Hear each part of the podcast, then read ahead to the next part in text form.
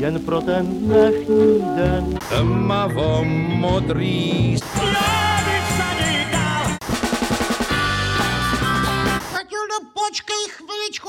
Láska je jako večernice. Vítejte u Suprafon podcastu. My jsme se sešli s textařem, producentem eh, Michalem Horáčkem k rozhovoru a budeme si povídat o albu v penzionu Svět, eh, které vychází v tuhletu dobu v Suprafonu v reedici. Já vás vítám, pane Horáčku. Dobrý den. A na úplném začátku musíme zajít do asi dávné minulosti eh, k zásadní otázce. Eh, tohleto album je vaše společné s Petrem Habkou, je psáno na autory, vlastně nikoli na interprety. Eh, jak vy jste se s Petrem Habkou poznal, sešel? Já jsem jako mladík měl takovou touhu psát a oslovovat lidi, a byl jsem z té generace, eh, kterou eh, oslovili eh, takový zvláštní americký písničkáři konce 60. let, jako byl třeba Bob Dylan především, ale byli i jiní, Phil Oaks nebo Donovan podobně. Ten Phil Oaks měl takovou nezapomenutelnou větu, že dělá all the news fit to sing, čímž odkazoval na slavný moto New York Times, all the news fit to print. Jo. Takže on vlastně byl tím, který podával nějakou zprávu tom, co zažil eh, jiným lidem. A to je to pravý písničkářství, podle mě. Takový, já to znám třeba z Afriky, jo. tam prostě chodějí dodnes, eh, jako třeba u Samburu, severní Keni, takový specialisti, kteří prostě se tam dozvědí ty, ty zprávy a jdou dál a u, u jiné komunity jako to odspívají, co se děje a, a dodá, dávají tomu ale takový, takový ty takřka homerský dimenze v tom, že vyprávějí o těch velkých hrdinech, jako jo, kdo něco ulovil, nebo kdo nejvíc vyskočil, nebo tak. A to se mně vždycky jako strašně líbilo, ta, ta, ta, ta, ta pravá ta podstata toho písničkářství která něco sděluje současného. A je dost taková epická, jako v podstatě, jako aspoň na půl. Jo. Vypráví o nějakých událostech skutečných a tak. A já jsem vždycky tomu tíhnul, že to není jen taková lirika, psaná volným veršem, ale naopak, že by i tady se člověk měl vrátit k těm kořenům, to znamená k přesnému, kultivovanému rýmování. Protože rýmování eh, mě okouzluje eh, dodnes. A taky víme z celé historie, že prostě ty mm, věci, které byly zrýmované, jako by získávaly ku podivu nějakou zvláštní platnost. Když se to rýmuje, tak člověk jako zbystří. Ale může to být úplný blbosti, ale, ale přesto zbystří právě proto, že to rýmuje. A to jsem všechno jako takhle psal pro sebe. Dlouho, asi deset let. Až jsem si jednoho dne eh, řekl, že bude dobrý to možná jako s tím oslovit nějakého muzikanta, skladatele, který by to povýšil po svým skladatelským způsobu. Že? A v té době jsem se domníval, že tím jako pro mě nejzajímavějším skladatelem v Čechách, v Česku, nebo vlastně v Československu tehdy, je Petr Habka. A Petr Habka opravdu byl už hodně slavný. On začínal možná jako 16-17 letý, divadle Zabranou hrál a, a znal spoustu vlastně každýho. A taky měl za sebou jako písně, který jsem považoval za pravdu takový jako v té tradici nebo v, tý, v tom duchu, kterýmu bych se chtěl věnovat. A to je, eh, to byly ty vyprávění. On dělal i pro tu Hanu Hagerovou, eh, měl znamenitý textaře, především Petra Radu, který ovšem po 68. roce emigroval do Austrálie, jako zmizel z jeho obzoru. A taky dělal se Zdeňkem Rytířem a tak. A řekl jsem si, no tak zkusím to. Že? A takže 6. ledna večer roku 1984 jsem šel uh, uh, a zazvonil jsem mu jeho dveří ve Vězeňské ulici. No, to není jen tak, že jo, protože takový skladatel zatím choděj a u něj zvoněj všelijací lidé. A nebývá to úplně příjemná zkušenost. Ve z toho nic není. A, a speciálně Hapka byl takový na tohle, to jako nedůvěřivý, jak jsem později viděl. A no, tak přesto jsem to udělal, že jo, já teda musím říct, že on byl ten slavný skladatel a já jsem tehdy pracoval eh, jako eh, skladník, případně domácí dělník, se tomu říkalo, eh, v družstvu invalidů, protože jsem se tak jako potřeboval vyhnout všemu tomu nastavení společenským kolem. Jo, tam to prostě to bylo na dně společnosti, tam se smělo vydělat nejvíc 1900 korun. Jo, dost často tam byli lidi chartisti nebo lidi s chartou spojení, tak je tam takhle uklidili a měli nad nima dozor a nemohli si vydělat, takže se nemohli vyskakovat a, a tak podobně. Ale mě to samozřejmě úžasně vyhovovalo, vzpomínám na to rád. A tam mnoho zajímavých a veselých historek, které tady ale uvádět nebudu. A zkrátka jsem tam stál toho 6. ledna večer na Tři krále a přišel Hapka a tak něco jako žmoulal. Později jsem teda vyrozuměl, že právě snídal, jo, protože eh, on měl úplně obrácený režim, on stával tak okolo půl třetí odpoledne. Jo. Ale pak třeba do šesti do rána jako, nějakým způsobem žil. Uh, no, uh, bujaře dost. Uh, a uh, tak jako byl v tom županu a, a, a snídal a já, já jsem říkal, já jsem tady jako, já jsem tady horáček a, a jako kdybyste se snad mohl podívat na nějaký texty, jako, jako že já vám bych je tady podal. A už jsem jako šel pryč a on říkal, no počkej. A takhle, se, takhle to jako otevřel, tu, tu složku. Teda připomínám, že tehdy nebyly počítače, eh, že se psalo na psacích strojích. Jo, to bylo, to, to, to, bylo takový legrační. A tak Bůh tomu chtěl asi. Že jeho zrak padl na nějaký e, verše, který se mu zalíbily. On to vůbec nečet celý zdaleka, ani to nějak neskoumal. On byl takový pocitový úplně a věřil na takovýhle náhody. No, tak to jako otevřel, jako kdybyste otevřel jakoukoliv knihu a e, tam váš zrak padl na jakoukoliv větu a podle toho jste se měl zachovat. Jo. Některý lidi tak dělají, při v románech se o tom tak píše. No a On mě teda jako překvapil, teda ještě musím říct, protože mě připadal strašně starý. A, a on byl o 8 let starší než já, ale připadal mi jako úplně jako z jiné generace. No a tak, tak ten staříčký 39 letý Petr Hapka eh, řekl, hm, tak to pojď dál.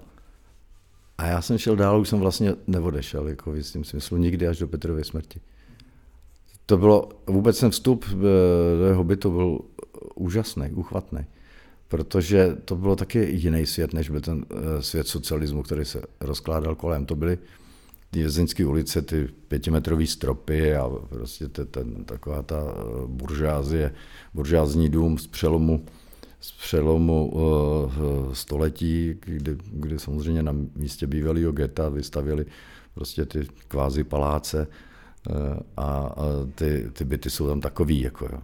A on ještě nějak měl probouraný ty místnosti a, a teďka to bylo plný starožitností, protože on byl jako jeho vášní bylo e, získávat tyhle starožitné věci. On měl k tomu úžasný talent, on měl neuvěřitelný vkus. Jako, a, a, a, ačkoliv neměl vůbec žádný vzdělání v žádném smyslu, ani v hudebním, e, tak to teď můžu říct jako student Eh, v Ústavu dějin umění eh, Univerzity Karlovy, že on by se tam teda uplatnil hned. Jako, on opravdu jako měl veliký přehled. A ty věci sbíral a, a skutečně nacházel uh, po té zemi uh, jako skuteční poklady. Jako. A, ale on byl jako důsledný v tomhle. On, uh, on třeba hm, jezdil po vesnicích a, a tam jako se ptal těch babiček, jako jak je to na těch jejich půdách, jestli tam něco jako není. Ale eh, aby eh, nevypadal jako ten, eh, ten, kým byl, tím lovcem výhodných jako okasí, tak si vyřídil mm, na nějakém svazu včelařů jako legitimaci, že teda kontroluje, jestli tam nejsou sršní hnízda. Jo. A, že, a ty jsou často na půdě. A on říkal, matko, to je, to je, to, to je to peklitá věc, ty sršní. Jako to. A ona říká, k to panáčku, v panáčku to je dobře, no tak se pojďte podívat. No a on tak říkal, hele, sršně nemáte, to je výborná zpráva. A druhá výborná zpráva, že ten pff, bezcený barokní kousek, který tam máte, abych vás ho zbavil, abych to odvedl. Jako. Eh, tak takhle vršil ty, vršil ty věci. Jo.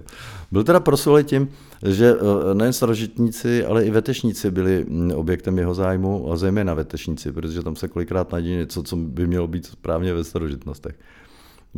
Byl také hodně lakomej, takže eh, takže eh, jako když zemřel, tak myslím, že zanechal veliký dluhy po těch vetešnících, jako zejména. Jako.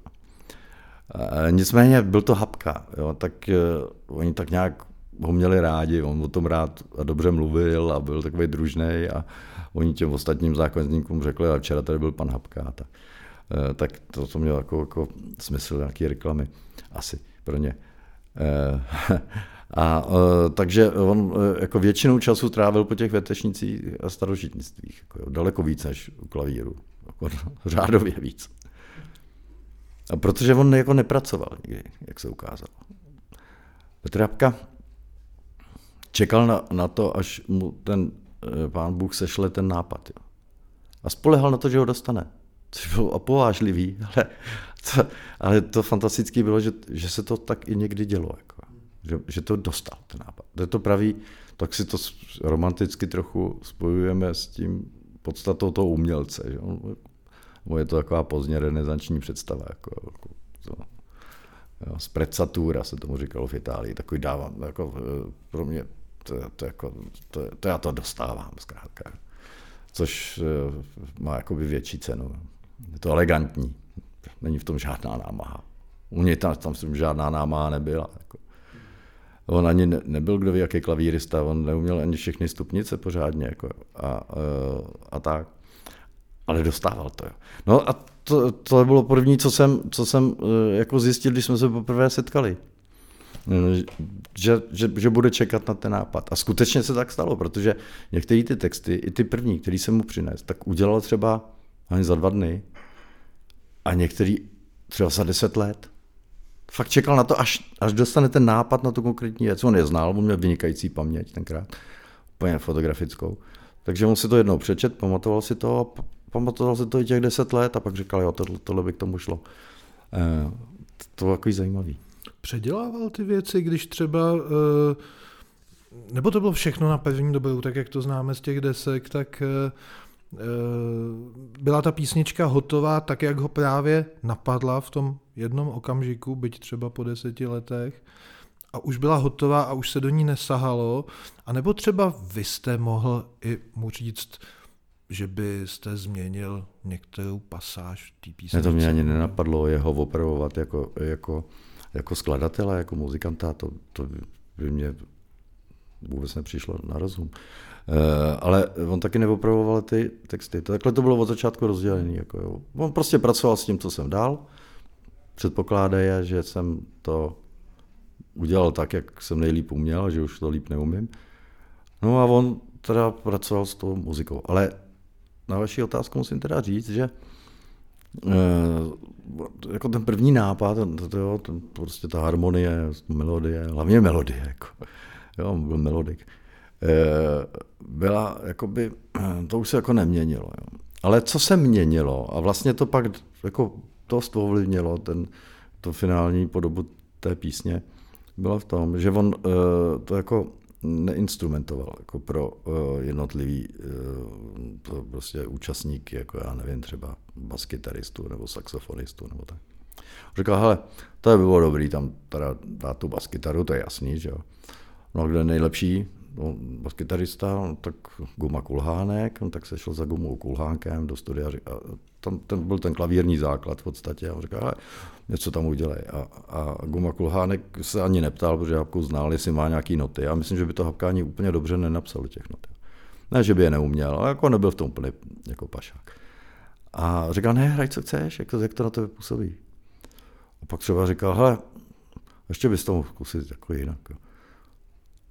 A Guma Kulhánek nebo jiný instrumentalista říkal, jak?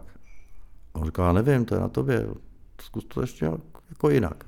Takže ono to vlastně, eh, ta instrumentace eh, povstávala z toho, co do toho jednotliví eh, umělci přinesli a přinášeli toho dost, jako musím říct, že třeba především teda Michal Pavlíček. To, to, ten, ten byl na všech těch deskách. A Guma Kulhánek byl taky na všech, myslím. Na saxofony obvykle hrál Štěpán Markovič. A na ty bicí tam se to, myslím, střídalo, ale ono tam těch bicích jako Vapkovi moc není. Jako. To je výjimečný. To jsou spíš takový to bušty pivo nenávist, to je úplně jako, to je to, takový základní, prostě ten, ten základní rytmus, který vlastně vydal skoro každý. Ale ty kytarové výkony by nedal skoro každý, to by nedal skoro nikdo. To, to dal jenom Michal Pavlíček. No a tak podobně. Eh, eh, bylo to, mm, často se nahrávalo i se symfonickým orchestrem, no. ale eh, Hapka mm, měl velikou historii za sebou filmové hudby, takže samozřejmě s těmi lidmi, kteří tenkrát jako tu filmovou hudbu dělali, si pamatuju na, na pana Belfína třeba, Mario Clemens, myslím. Aby, bylo jich několik a ty ho všichni dobře znali a věděli, že jim nedá žádný pořádný podklady. E, někdy se teda stalo, že, e, že Hapka to tak nějak napsal a pak to nechal, nechal jako napsat do těch not pro symfonický orchestr jako profesionálem. Ten pán tam byl dost často, teda si vzpomínám, teď jsem bohužel zapomněl jeho jméno, ale velice, snad si vzpomenu, ale velice, velice s ním takhle úzce spolupracoval. Nicméně ti, ti dirigenti to většinou ještě nějak upravili. Tak. A to bylo prostě, to bylo povaha práce s Zapkou, to bylo vždycky takový jako načrtnutý, no, takový lehký. A ono, myslím si, že já mám pocit, že z těch písní to cítit, jako, že to není teda jako vypracovaný. Je to, je to teda hodně vrstev, který přinesli ty, ty instrumentalisti, ale přesto mám pocit, že, že i oni, jak tak jak víceméně, jako jenom na téma eh, hráli, takže že to dodává těm písním něco specifického. Mám takový pocit, nevím, jestli by to posoudili tak jiní lidi, a možná jsem ovlivněný tím, že vím, jak to vznikalo. Ale mám pocit, že i ten, kdo to neví, eh, si může tak jako pocítit, ne, že by to tak asi eh, rozebíral, ale že, že má jako jeden, že to je takovou volnou rukou a v tom je takový určitý půvab, který přidává hapkovský, hapkovský prostě muzice takovou zvláštní dimenzi. Vaše první uh, společné autorské vystoupení s Petrem Hapkou je album uh, Podměšilý host, které jste napsali pro Hanu Hegerovou. Dá se říct, že to byl takový její comeback vlastně, nebo řekl bych, že tím oslovila úplně nové publikum v té době. Uh, v penzionu Svět vyšlo o rok později. Mě by zajímalo, jestli ty dvě desky, to, že vyšly po sobě, byla, byla řízená záležitost, jestli to byla náhoda, mm, protože působí to tak, že vznikaly vlastně zároveň nebo paralelně, tím, že tam právě hrajou stejní muzikanti, Hanna Hegerová je pochopitelně i, i na penzionu svět a má to všechno takovou společnou atmosféru. Skoro bych řekl, že by se to dalo vydat vlastně jako dvojalbum. No, eh, jak jsem v tom, v tom lednu 84 přišel k Petrovi, tak jsem přinesl nějaký ty věci a to nebylo pro Hanu Hegerovou, to, byly prostě příběhy v řeči vázaný, napsaný, který jsem si myslel, že dobrý předložit, ale to nebylo pro Hanu Hegerovou. A potom eh, se stalo to, eh, že jsme řekli, jak mohli bychom udělat jako, mohli bychom udělat nějaký projekt. A ten projekt, který se nabízel první, eh, byl napsat něco právě pro Hanu Hegerovou, protože to je, to je přesně ona, ta jako takzvaná šanzonierka. No. Tak v uvozovkách. Jo. Že šanzon ve skutečnosti to je jenom francouzský píseň a, a vlastně to, se to má vnímat tak, jako byla ta deska s Pavlem Koptou. To znamená, že jsou to francouzský, skutečný šanzony, francouzské písně, ano, specifických písničkářů nebo skladatelů. A, a teď se to převede do češtiny. Jako. to je celý ten šanzon. Jo. Ale pak je tady něco jiného, pak je tady, když to vzniká rovnou bez nějakého francouzského zázemí, no prostě No, ale tak nějak se ten pojem šanzon přinesl i dál k velké tran ne, nevoli a Hegerový, ona neměla to ráda, když jí říkalo, že dělá šanzony a už vůbec ne, když jí říkali to omletý první dáma šanzonu. Jako. A no tak prostě jsme začali dělat písně. A pak jsme si teda řekli, jak, jaký ten projekt by to měl být. No, to Hanna Hegerová se nabízela na prvním místě mm, a oni se znali samozřejmě dobře, Petr s Hanou. Eh, a jednoho dne došlo takovému setkání nás tří, eh, v divadle na Zábradlí, eh, kde jako Petr jako se jí dotázal, jestli by měla zájem o to, kdyby jsme udělali jako pro, pro ní album. No ale Hanna Hegerová, ona byla taková v tomhle orientální, ona jako, potřebovala se sejít, aby se domluvila, kdy se sejdeme příště. Jako. To, takový, to, to, se vždycky, to se nešlo k věci. Nikdy, jako. Se jako povídalo úplně o něčem úplně jiným. A pak někdy se jako, čo, to k tomu stočilo, ta, ta řeč, k tomu, co ve skutečnosti bylo být předmětem toho setkání. Takže i to první setkání bylo takový jako na stojáka, tam divadle na zábradlí, tam prostě v tom foaje, nebo se to dá říct, takový bárek je tam, myslím, nebo byl. A, tak jsme se jako potkali. No ale příště, protože už jsme se domluvili na tom, že teda opravdu jako se i opravdu setkáme u klavíru, tak tomu došlo, bylo to Petra Habky v tom v té věznické ulici a tam o něco hráli a, a, ta, a tak to byla taková uh, situace, uh, kdy mě hrklo, protože to, První věc, kterou jí přehrál, se jmenovala Litanie. Jo? To byla taková píseň. A, a on si to nelíbil. Jako. Hm, to, jako není dobrý začátek, že? Většinou ten první dojem je úplně rozhodující. Jako. No a říkal, dobrý, no, hrál dál a hned ta druhá věc se jí jako hrozně líbila. A pak třetí a bylo to dobrý. Ale ta litanie vlastně pak jako nikdy nevznikla, i když myslím, že ta hudba je úplně skvělá. Jako a snad s ním někdy ještě něco udělám. Jako, se to pokouším. Už jsem se to dokonce i pokusil, ale nějak se mi to nepovedlo. E, jako udělat lepší z mé strany. Jo. Ale ta hudba tam je, mám ji jako natočenou někde sice na magnetofonovém pásku na kazete, ale přežila díky Michalu Pekárkovi, našemu dlouholetému zvukaři. A něco s tím udělám. A pak tady byly ty další písně a už jsme, už jsme začali teda pracovat pro Hanu Hegerovou. Ale napsali se nové věci. Já jsem tak z té původní tam byly možná tři, čtyři. Jo. A to ještě tu letanej nevzala. Takže, takže vlastně najednou jsme se soustředili na to, odsunuli jsme trochu ty ostatní písničky, z nich některé byly složený.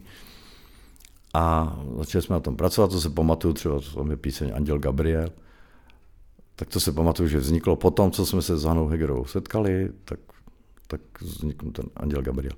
No a já jsem začal přemýšlet, eh, jak to navlíc, protože já jsem vlastně nechtěl dělat jako programově pro eh, jednoho zpěváka sloužit mu, ačkoliv přesně tak se to dělalo. To byla profese, textaře bylo, přišel teda nějaký ten kapelník, jako, a, který se staral o tu desku a, řík, a prostě chtěl písničky pro, pro toho svého koně. Jako. Mně se moc nelíbilo, ale ta Hanna Jirová přece jen byla výjimečná. A to, to, to bych byl úplně blázen, kdybych jako já, e, skladník z družstva invalidů, když Hanna Gerová řekne, že jo, že jí to zajímá, abych teda jí nepsal pro ní ty písně, ty texty. A trochu jsem to modeloval uh, podle svojí babičky, která mě vychovávala, ačkoliv Hanna Gerová nebyla zase o tolik starší, já nevím, o 22 let třeba. A, uh, ale co měla společného s mou babičkou, bylo takový ta, to důsledné trvání na, na, na takovým jako bontónu. Jako. A to už tenkrát bylo úplně jako archaický, to bylo divný, to všichni prostě, už jsme měli za sebou tři desetiletí toho soudruhování, kdy všichni chodili v teplákách a tykali si, že jo. A, a, tak, a ne, ona furt držela, jako kdyby byla v první republiky. Jo. A ono se to projevovalo jako v praktických činnostech, jako když jezdila s Petrem Maláskem jeho kapelou, tak tak jako eh, jedno z důležitých, eh, jednou z důležitých součástí eh, té přípravy na koncert bylo její kontrola toho, jestli mají dobře vyčištěné boty, ty muzikanti. Jako, ty kažte. to dneska je nepředstavitelný, vlastně, že, by, ne, že by to někoho vůbec napadlo, nebo tak. Ale ona na tom jako, na takových jako věcech trvala a, a byla v tom jako důsledná a, a mně se to líbilo, protože ta moje babička byla nemlich taková. A tak trochu je to, trochu to, myslím se to tam jako ozývá, je to taková nadčasovost, je to takový vlastně navrácení se do nějakého světa, který dávno vyvanul a něco tam ještě z něm zbývá, už, už ho nevidíme kolem sebe, ale v těch účastnících, kteří ho nesou dál, je možný ho trochu rekonstruovat. Jo. A e, speciálně tam je taková píseň Vůně. Jo. Ta je napsaná na hudbu, výjimečně. Tak, e, tak většinou se stalo, že samozřejmě, když jsem přinesl ty texty, Hapka je zhudebnil. A taky se někdy stalo, že měl nápad jen tak. Takže mě to přehrálo a já jsem se to pokoušel teda s tím pracovat, ačkoliv to je samozřejmě pro textaře mnohem, mnohem obtížnější, protože musíte vyplňovat v podstatě nějaký slabiky, dlouhý, krátký počet slabik a přesně tak. A, a zejména, jako, když, je to, když je to roková muzika, no to, to je úplně špatně, protože čeština vůbec nemá rokový jako základ. To, to je na to naroubovaný, je to z toho vždycky nějak, nějak cítit skoro. Jako.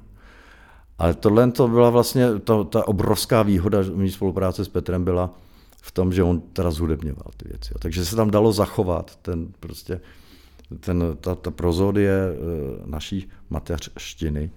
A je to hezký, jako je, to, je to hezký. to.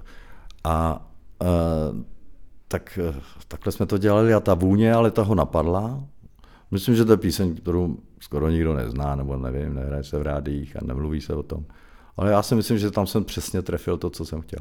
A možná, že, to, že mě to nastartovalo k tomu, že jsem e, začal pracovat s, s tou další dimenzí, což, je, což jsou ty vůně. To je další jako ten Gesamtkunstwerk, který, e, který se obrací ostatně jako třeba baroko, jako každý Gesamtkunstwerk jako k dalším prostředkům.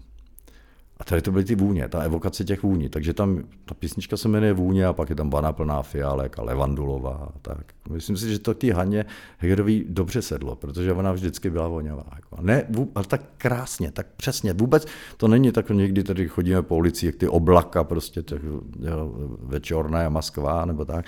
A nebo i ty Italové, oni se taky dokážou na sebe nalejt hodně. Ale ne, ona to, to přesně jako trefila vždycky tak hezky voněla. A to se mi s ní pojilo a pojí dodnes, když si na ní vzpomenu ten, ten pocit. Jo. A myslím si, že, že to je taková neviditelná věc, která tu desku dává trochu dohromady. Mm-hmm. No a e, jak tedy e, potom přešlo se od podměšilého hosta k penzionu Svět? No, uh, tak...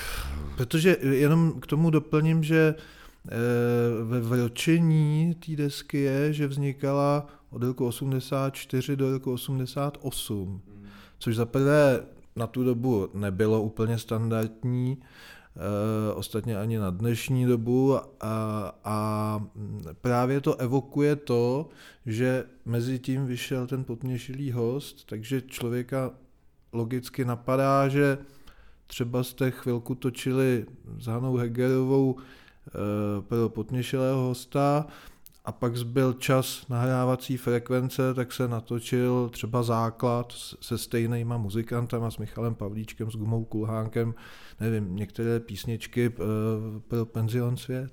Určitě to tak bylo. Eh, určitě to tak bylo, vznikalo to vlastně současně, protože ten, ten podklad ode mě dodaný byl jako tím jako prvotním základem, když jsme ho pak samozřejmě mnohokrát rozšířili, nebo jsme s tím pracovali. Eh, ale tak eh, jsou tady nějaké formální náležitosti. Jo. Tak jdete na ten suprafon a řeknete, že chcete tu desku a, a suprafon, který v té době už v druhé půlce 80. let začal chovat jako, jako podnikatelský subjekt. A bylo to jako podnikání eh, v rámci toho eh, socialismu jako se vším všude. Jo. Jednak z hlediska té firmy, která chtěla prostě vydělávat, ale jednak to z hlediska těch autorů bylo zajímavé, protože byla tady nějaká tabulka, bylo to i třeba, když člověk psal knihy, jako tam byly autorské archy a pak se to násobilo tím, kolikrát se to prodalo a tak. A tady zase byly ty, ty prodané kousky. Ono, tenkrát eh, stály, eh, tyhle ty LPčka stály 44 korun. Bez směs. Ale Hanna Hegerová, to stála 50. to už bylo vidět, jako že si o tom ten vydavatel myslí, že to fakt bude to ono, jako, že se to dá dát i dráž. Ale ono, 6 korun se nezdá jako moc, ale uvědomme si, že to je asi tak 14krát víc podle ekonomických odhadů na dnešní peníze minimálně, a to ani nepřipočítávám letošní brutální inflaci. Takže 6 korun, to je, to je rozdíl 100 korun dneska. Jako. To je dost. No. A tak to je tak jedna věc. Takže uh, ta formální věc byla, že jsme oficiálně natáčeli pod Mišilí pro Hanu Egerovou a žádný, žádný penzion svět, jako bez, jako bez nějakého interpreta, jak, tady nevím, jestli, jak by to tady vůbec zařadili, uh, do jakých kolonek, jako pro koho to je? Pro různý, aha. No, co, nevím, ale zkrátka pravda byla, že ten uh, podměšilý ho směl jako obrovský úspěch. To, to se dneska uh, nedá vůbec uh, lidi, kteří to nezažili, to, tím je to těžko vysvětlit, ale Zkrátka pravda byla taková, že když vyšel ten potměšilý host, tak Suprafon měl v pasáži práce na, na Václavském náměstí takový rohový obchod. Jo. Částečně šel do Václaváku a částečně do pasáže, která se táhla, pak se lomila a ústěla někde před hlavní poštou. A tam byla autogramiáda. To byla nejdelší fronta, kterou jsem zažil eh, spolu s frontou na žvěkačky, eh, na žvěkačky Donald, který přišli někde v roce 63 nebo 4. To se táhla fronta na žvěkačky Donald, eh, který se prodávaly na jediném místě v celé Československé socialistické republice, nahoře na Václavském náměstí v domě potravin. A z toho byla tahle obrovská fronta čekal jsem několik hodin na to a směl se si třeba zjít možná dva nebo tři ty kousky a. A tohle bylo jako podobný. Tady, tady čekali lidi hodiny na to, na ten podpis. Ale samozřejmě, že tam nepřišli kvůli Michalu Horáčkovi, přišli tam kvůli Haně Hegerovi. Možná trochu kvůli Habkovi, ale kvůli mě určitě ne. A, ale já jsem si tak vykládal, jako, že, že jsem toho součástí. Jako. To bylo, já jsem najednou ten, co jsem žil ve stínu toho režimu úplně v kanálech, tak najednou jsem byl jako z nuly na vrcholu. A kolikrát se mi tak připadá, jako, že hrajete fotbal třeba, nevím, v Hrochově Týnci. Jako, a nikdy vás postaví, jo, moc ne. A najednou uh, přijdou z Realu Madrid, jo. A řeknu, tak pojď. A pro mě to byl Real Madrid, jo. Podle, pro, podle mě jsem najednou hrál ve stejné eh, řadě jako Messi. Jako. Třeba, nebo nevím, kdo tam dneska hraje. A a Ronaldo už taky nehraje. To nevadí. Zkrátka, zkrátka tyhle velikánské hvězdy, na kterých chodí ty plný stadiony. A tohle byl plný stadion, protože to se prodalo, já nevím, strašně moc. Jako, eh, určitě víc než 100 tisíc, no, bych řekl, jako mnohem víc. A tahle velká sláva, to samozřejmě i v tom tržním prostředí už začínajícím pod povrchem, ten Suprafon samozřejmě přesvědčil, takže když jsme přišli a řekli jsme, teď uděláme druhou desku, jo, eh, tak mi řekl, jo, tak jo, tak jo. A uh, to byl ten penzion svět. A tam jsme přišli už s novým konceptem. A to byl můj koncept, teda musím říct. A jako bez obav to můžu tvrdit. Jo.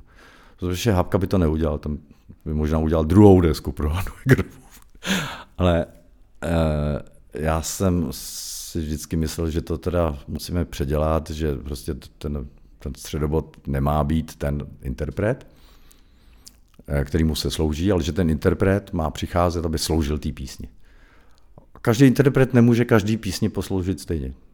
Někteří jsou na to lepší a někteří ne. A my jsme to zkoušeli tak, že všechno napřed naspíval Hapka. Úplně všechno.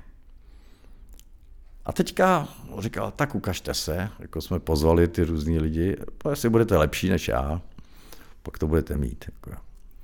A ne vždycky, teda, eh, ne vždycky eh, to eh, někdo udělal líp než ten Hapka, jako třeba to buřty pivo, nenávist, to jako ani nemu, nemohl udělat nikdo líp než Žabka. A, ale takový rozeznávám. Jo. Tak to bylo jako velký spor o to. Přijel, uh, přijel Michal Kocáb to zpívat a přijel ze Slovenska Richard Müller. A tenkrát teda opravdu v plný síle. Tak plný toho charizmatu, který jako, byl tenkrát jako ohromující. A teďka jako komu to dát? Komu to není tak jako snadný, co je to lepší nebo horší? Jo? To, to jsou dva různý vý, jako výklady toho. No ale dostal tohle, dostal zrovna, zrovna dostal uh, teda Rich, Richard Zatímco Penzion svět, který taky třeba zpívali oba, eh, to dostal Kocáb. Jo. Respektive ono to bylo tak, že to zpíval Hapka, pak to zpíval Kocáb a já jsem říkal, zkusme ještě to Millera. No a pak jsme řekli, že ten Kocáb je na to nejlepší. A takhle to jako vznikalo. Jo. A někdy bylo takových interpretů třeba pět, možná šest, jo. zejména jako, uh, u takových jako později, u těch pozdějších desek, které jsme dělali taky, tak to přinášelo velký lidský problémy, protože jak, já to byl, jako, hele, je tady Lucie Bílá, jako, jo, jako nevím, kolik má těch slavíků, nebo prostě. A tak, no a najednou jsem jí jako řekl, hele, ona to, ta Jana Kiršner, to mě zaujalo víc. Ale to už byl jako, to už byl jako konec toho příběhu, toho vyvrcholení té cesty toho, eh, toho skladníka z družstva invalidů po takového jako, po takového jako pašu který to jako rozhodoval. Jo. Ale e, možná to bylo dost drzí, ale na druhé straně bylo to vedené jenom uměleckým záměrem, jako ničím jiným. Já jsem nechtěl ponižovat tu cí bílou, že bych jí řekl, ona tady to Slovenka to zpívá líp než ty ale v rámci toho, že, že jsem se eh, soustředil pouze na to nejlepší vyznění, tak prostě jsem byl nekompromisní.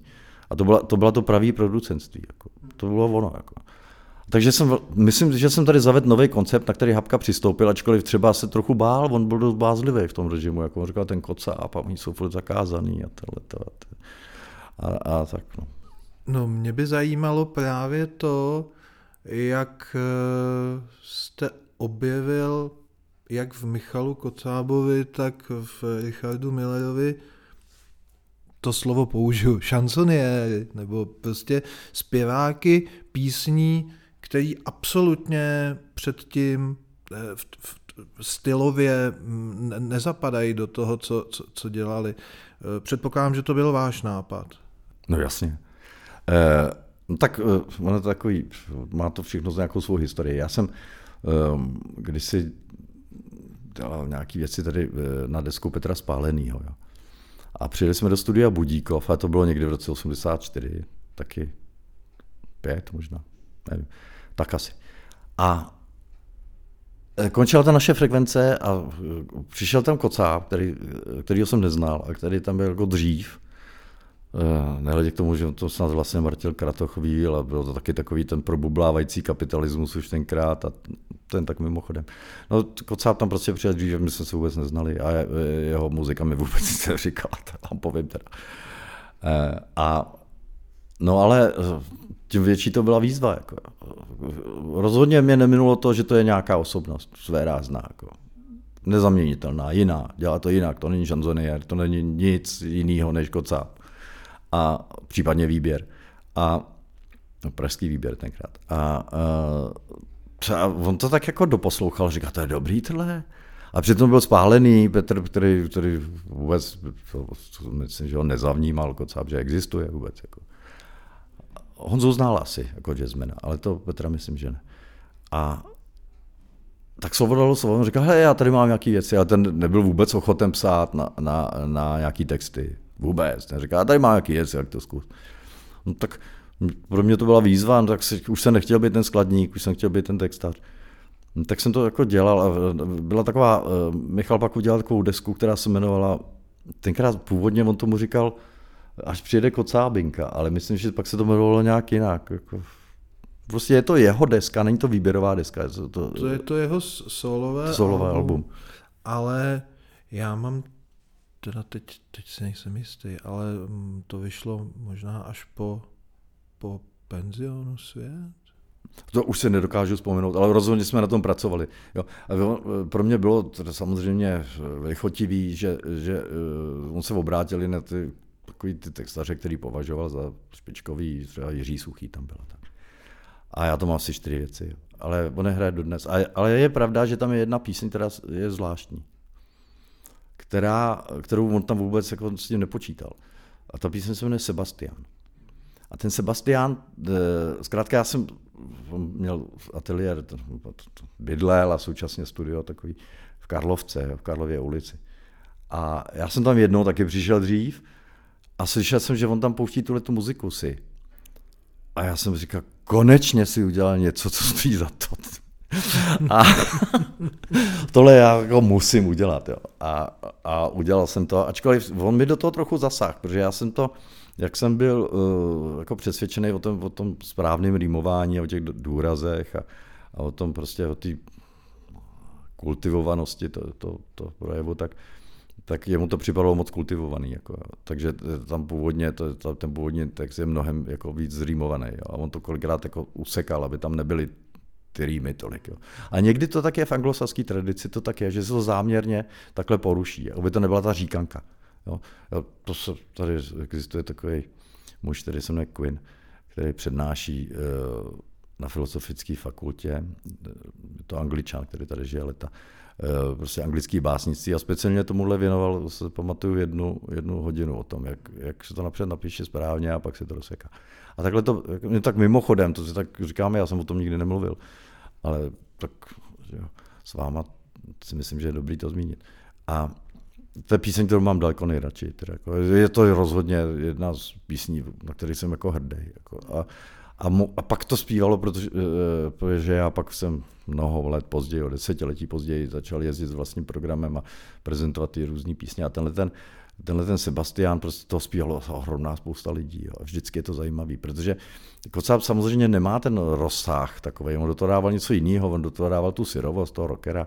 No ale pak zase, když to zpívá, nevím, Vojta Dyk nebo někdo, kdo má ty obrovské rozsahy a dá tomu něco jiného, tak tam je vidět, že tam je ta, ta potence, že se to dá zpívat jako, jako belkanto pomalu. A, a, a to je strašně zajímavý pro mě eh, pozorovat, jak se s tím ty lidi jako naloží. Jo. No a to, to byla jedna tak věc. A potom byly další písničky, eh, které byly teda rokový, jako Pán výtahů, nějaký sny spravedlivých a tak. A uh, takže my jsme se znali a já jsem si říkal, a proč bychom to neskusili? Jako, no, tak co? No, k tomu dá nějaký něco svého. Hapka z toho úplně nadšený nebyl. Eh, Hapka byl trošku žádlivý na to, když je někdo jiný jaký slavný, jako, protože Hapka chtěl být nejslavnější. A, a Kocá byl hodně slavný. Byl sice zakázaný a byl slavný. No a nicméně, nicméně pak tomu jako došlo a oni spolu navázali takovou jako velice uh, jako vzá, vztah vzájemný úcty. Jo. Habka ho fakt uznával Kocába. A ku podivu i ten Kocáb toho Habku. Jako. A uh, takže to nebylo až tak vlastně jako divný, i když samozřejmě to nemuselo vyjít. Taky se mohlo říct, ale on přece to je rocker. Jako. No a ten Rich, Richard Miller to bylo tak, že to opravdu se takhle stalo, že jednou prostě byl nějak něco, nějaký klub mladých, nebo já nevím co, prostě v televizi a uh, Hapka už byl z hůru, protože to už bylo po 8 večer, takže uh, to už byl plně jako v provozu a uh, měl to puštěný a, a volal mi.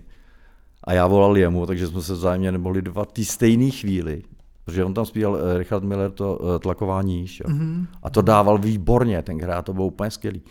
A řekli jsme, si, řekli jsme si hned každý pro sebe, tohle chceme.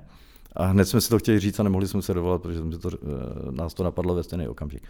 No a já jsem poslal Millerovi slavný telegram. Teďka možná, že bude potřeba někomu vysvětlit vůbec, co to je telegram, ale dobře. Eh, kde bylo LP Hapka Horáček Hegerová Kocáp Miller? Otazník. A on, on to snad někde archivoval, jako, nebo se to zarámoval, nebo potom mluví prostě. A tak, to, takhle to fakt bylo. Jako, jo. A uh, náhoda tomu chtěla, že během asi týdne měl být v Praze a něco zpívat někde. A tak jsme se hned setkali a, a, a hned to jako bylo. No, to byli, já si myslím, že oni, eh, Hapka sám, Kocáb a Miller jsou jako hlavní na té desce, na tom, na tom penzionu svět. Hmm, hmm, hmm. Uh... Pak je tam e, několik velmi zajímavých osobností, které na té desce to se nedá nazvat jinak než cameo. E, samozřejmě, ale velmi výrazný je e, Josef Kemmer ve stáří.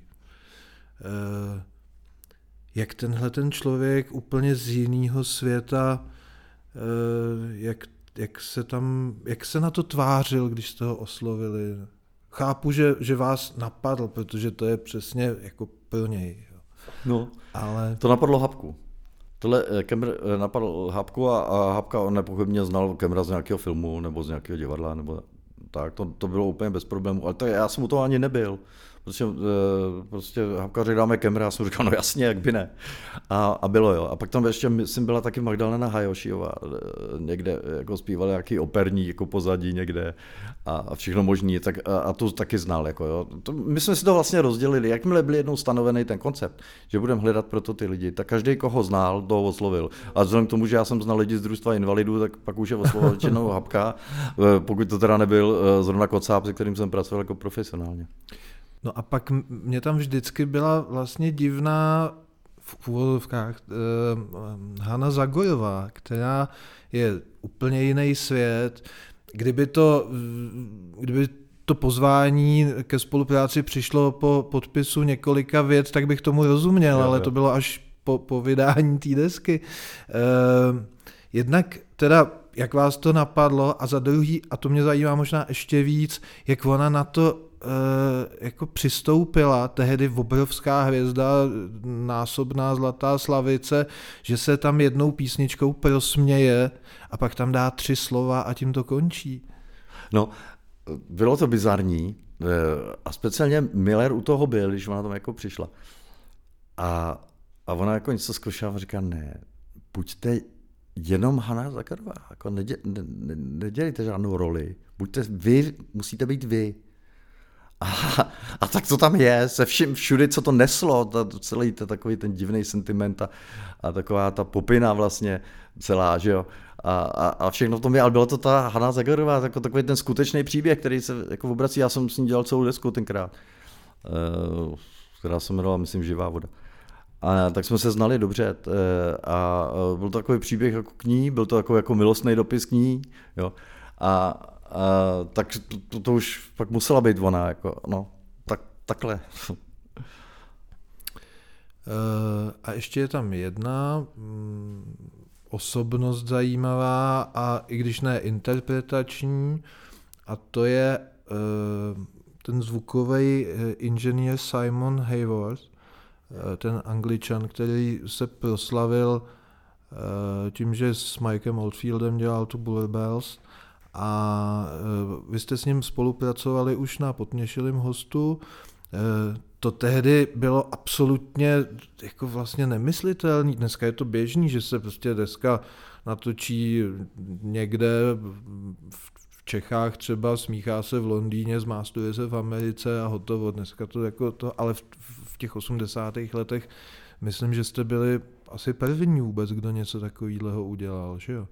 To určitě. Já jsem jenom chtěl říct, že to, ta Hajošiová byla na nějaký jiný desce, jak teďka si vzpomínám, že to byla Márová, jak jsem tady viděl, tak my jsme s Hajošiovou s Kocábem v Loterně Magice, to je jedno. jenom tak pro přesnost. Uh, no, Simon Hayward proto byl strašně důležitý. Protože uh, to skutečně byla ta extra třída mezi těmi mistry zvuku. A to byl to takový hořko-sladký příběh trochu po všech stránkách. Já úplně přesně jako nevím, jak, jak jsem se s ním já setkal. Jako. Myslím, že to bylo před, jako vůbec nevím, možná to bylo prostřednictvím eh, té mladé dávy, dámy, která se byla Eva. A uh, oni spolu tenkrát jako chodili tady, takže on jsem jako jezdil kvůli ní. A oni se pak i vzali. Jo. A já jsem se s ním setkal, ale vzhledem k tomu, že tady kde by se taky naučili lidi. Jako málo kdo měl anglicky. Ale já jsem se tím opravdu živil, ne tím, že jsem byl z eh, družstvu invalidů, a že jsem psal do světových časopisů anglicky. Eh, světových časopisů, teda tím chci říct, že to byly časopisy rozeseté po světě. V Austrálii, v Británii a v Kentucky v Americe. A tak jsem uměl dobře anglicky, zkrátka už tehdy. A, a to bylo nevýdaný. A znáte to, když přijedete do místa, kde, vám, jako, kde, kde vám nerozumějí a najednou najdete nějakého člověka, který, který vám rozumí a mluví s váma, tak už to samo je strašné doporučení. To bylo dobrý. No a prostě byl to ten zvukař, já jsem říkal, co mohl byste nám tady a tak. A ta hořkosladká věc byla v tom, že já jsem si myslel, že když prostě přijede takovýhle pašák, že ti ostatní naši zvukaři, kteří byli fajn kluci, to bylo dobrý, jako budou rádi, že přijde a že přijdou a budou se dívat. A já jsem mi říkal, přijďte se dívat, jak on to dělá, když tak se ho zeptáte, jak si to předložíme a hmm. no, jak, jak on na to jde. Jako, No ale to byl, opak byl úplný pravdou. Tady dokonce vznikla taková jakoby něco jako skoro stávka. Prostě ty zvukaři jako se zcukli a řekli, no tak to takhle teda jako ne. Jako. A uh, vlastně řekli, že s náma vůbec nebudou chtít spolupracovat jo, potom, když jsme si tady vzali tady toho Simona Haywarda. Jo. A on je takový český, jako takový malý a, a ani nebudu říkat ty jména, a, ale, ale mě to jako nepříjemně překvapilo. Já jsem si opravdu poctivě myslel, že to je velká příležitost se něco, něco naučit. Jo. A, ne, a oni si to teda jenom tak jako hájili. E, a to, jako to převážilo nad všem ostatním. Jo. A to bylo pro mě docela zklamání. Jo. No nicméně, Simon Hayward jako přišel a samozřejmě tady nebyly ty stroje, si myslím, o nějak moc horší, než byly tenkrát v Anglii. To asi se koupilo prostě to tady někde ze světového. Tady se to dělalo v Mozarteu, tady v, v Jukmanové ulici jsme to natáčeli. To bylo docela pěkný, zajímavý prostor. No a on tam tady jako takhle jako kouzlil. A uh, myslím, že on tomu hodně přidal. Na tehdejší poměry, jo, dneska já si myslím, že třeba Michal Pekárek jako, není on nic horší jako, než Simon Hayward. Ale tehdy byl, jako, nebo tehdy Michal Pekárek s námi ještě nepracoval, protože byl mladíčkej, ale, ale, eh, ale eh, je to, je to taková stránka, který, se jako, který když si tady tohle koupíte a pustíte se doma, tak vlastně neuvažujete o tom, jak je to smíchaný. Ale to jste na to dobře zavedl řeč, to byla jedna z takových věcí, která, která byla pro, pro mm, zvuk, pro ten sound toho, alba jako hodně důležitá. Myslím si, že to bylo o hodně lepší, než byla běžná produkce. Hmm, hmm, hmm. No, eh, už budeme muset končit. Já eh, bych uzavřel téma v penzionu svět eh, otázkou. Eh, vy jste s Petrem Habkou jako autorské duo a pak vy i s jinými skladateli vlastně natočili několik, několik další, vlastně takovou docela dlouhou řadu podobně koncipovaných alb. Ale málo platný k tomu penzionu svět se vždycky každý vlastně, je to takový referenční bod, nebo je to nastavená laťka, nebo něco a e, tak se chci zeptat, jestli vás to vlastně nemrzí, že e, třeba si někdo poslech po deseti letech eh, album, který jste udělal, já nevím, to je jedno, s Jardou Svobodou nebo s Petrem Hapkou znova, a, a řekl třeba, no, jako je to dobrý, no ale víš co, ten penzion svět, jako ten to fakt není. Eh, přesně tak to je, ale uh, myslím si, že největším mm, důvodem ty jako slávy toho, nebo ty zvláštní pozice toho penzionu svět, Eh, nemůžeme odmyslet od té doby. To vyšlo těsně před pádem bolševika. A já jsem zrovna v té době jo, psal do Mladého světa uh, takový seriál, který se, protože jsem byl už tenkrát redaktor Mladého světa. Psal jsem tam uh, seriál, který se jmenoval Dopisy z lásky a nenávisti. To byl jako úplně koncept, úplně taky bizarní, nevýdaný, ale zejména u toho bolševika, v tom bolševismu. Jo. Protože to, bylo, to byly jakoby dopisy, které jsem adresoval různým osobnostem, světové historie, které byly už třeba 2000 let mrtví. No. A nějaký jejich příběh jsem vzal a teď jsem jako to použil jako nějakou paralelu, jako morální, etickou nebo tak, ale lidi v tom viděli hlavně tu politickou. A tehdy přicházeli do mladého světa. Tolik na to reakcí na korespondenčních lístcích, že šefredaktorka Čermáková musela koupit prádelní koš, aby se do toho každý týden vešlo. Jo. To je něco nepředstavitelného. To bylo jako strašně slavný v rámci, v rámci toho eh, mladého světa, tak možná toho roku 88 nebo 9. A 9 snad až. No, až roku 89. A a to je stejný. A teďka lidi, jako když jezdil jsem v prezidentské kampani, nebo když jezdím z koncerty, tak za mnou chodí a ukazují mi, že ukazují mi to fyzicky, že mě je vystříhaný ty dopisy z lásky a nenávisti. A říkal, to bylo něco. To, to bylo něco. A to byste měl vydat, jako, jako knihu přece. No a já jsem se na to podíval to vůbec nestojí za to vydání. To, to, je, to je si taková juvenilie, jako teďka vidím, jako, co jsem odstudoval později, jak, jak, to, jak je to mizerně založený a jak je to nedomyšlený a jak je prostě na nic, jako, že to nechci, aby to někde vyšlo tiskem. A, a tak je to s tím penzionem světem. Bylo to přesně v té době, kdy to mělo být, Protože kdyby přesně v té době vyšel Strážce plamené, tak by byl na úplně stejný úrovni, jako je penzion svět. To je, to je jenom vždycky do toho musíme připočítat ty další parametry toho, proč je to jako extra slavný. Jako. E, pak už žádná taková deska nemůže být takhle, mít té pozici. Úplně žádná, i kdyby byla mnohem, mnohem jako promyšlenější a jako eh, uměleckého hlediska jako výraznější, tak to nemůže toho dosáhnout, protože to se nedostane přes tohleto. Já si totiž nemyslím, že to je moje nejlepší jako věc, kterou jsem kdy udělal. Moje hmm. nejlepší, daleko nejlepší věc je, eh, je, je dvojalbum, který se jmenuje Český kalendář kde jsem zavedl úplně novou věc, jako věnský balady, obrátil jsem se, došel jsem na konec té cesty, že jsem hledal i ty skladatele.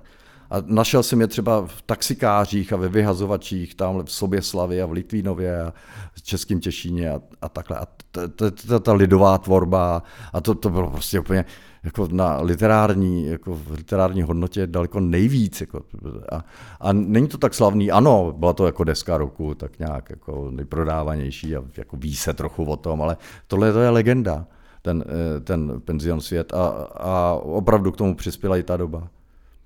Takže ano, to, to, vždycky se k tomu budeme jako tak vracet zpátky, a, ale to není, že bychom by, eh, potom s Habkou byli umělecky jako impotentní nebo, nebo o moc víc, no, třeba jo, ale, ale, ale tenhle, eh, tenhle penzion si jako něco první nastavil, jako založil vlastně žánr. To je zvláštní žánr, dělá se to pro, napřed píseň, zpěváci přicházejí sloužit, vzniká z toho něco, co je uzavřený projekt. To dneska vlastně vůbec není možný, protože lidi ne, ne, neposlouchají, nekupují si vlastně alba jako alba, jenom si pouštějí jednotlivý písničky, které si sebou nepotřebují povídat, takže si spolu nepovídají. A tenkrát to bylo celý uzavřený, protknutý třeba vůněmi, jako je uh, podměšilý host a, a, spoust, a jinými věcmi, který je třeba penzion svět. Takže já to takhle neberu. Já, uh, já si myslím, že uh, nejsem smutný. Já jsem naopak vděčný za to, že jsem to zažil, že jsme to mohli udělat a to stačí jednou za život. A to, to že umřel Petr Habka je taky strašně smutný, ale já to musím přece brát tak, že úžasný štěstí, jsme se vůbec potkali a že jsme spolu 25 let něco dělali. Uh, to je jenom, jak, to, jak, jak se na ten svět díváte. Tak jo, tak já vám moc děkuju. Já děkuji za pozvání.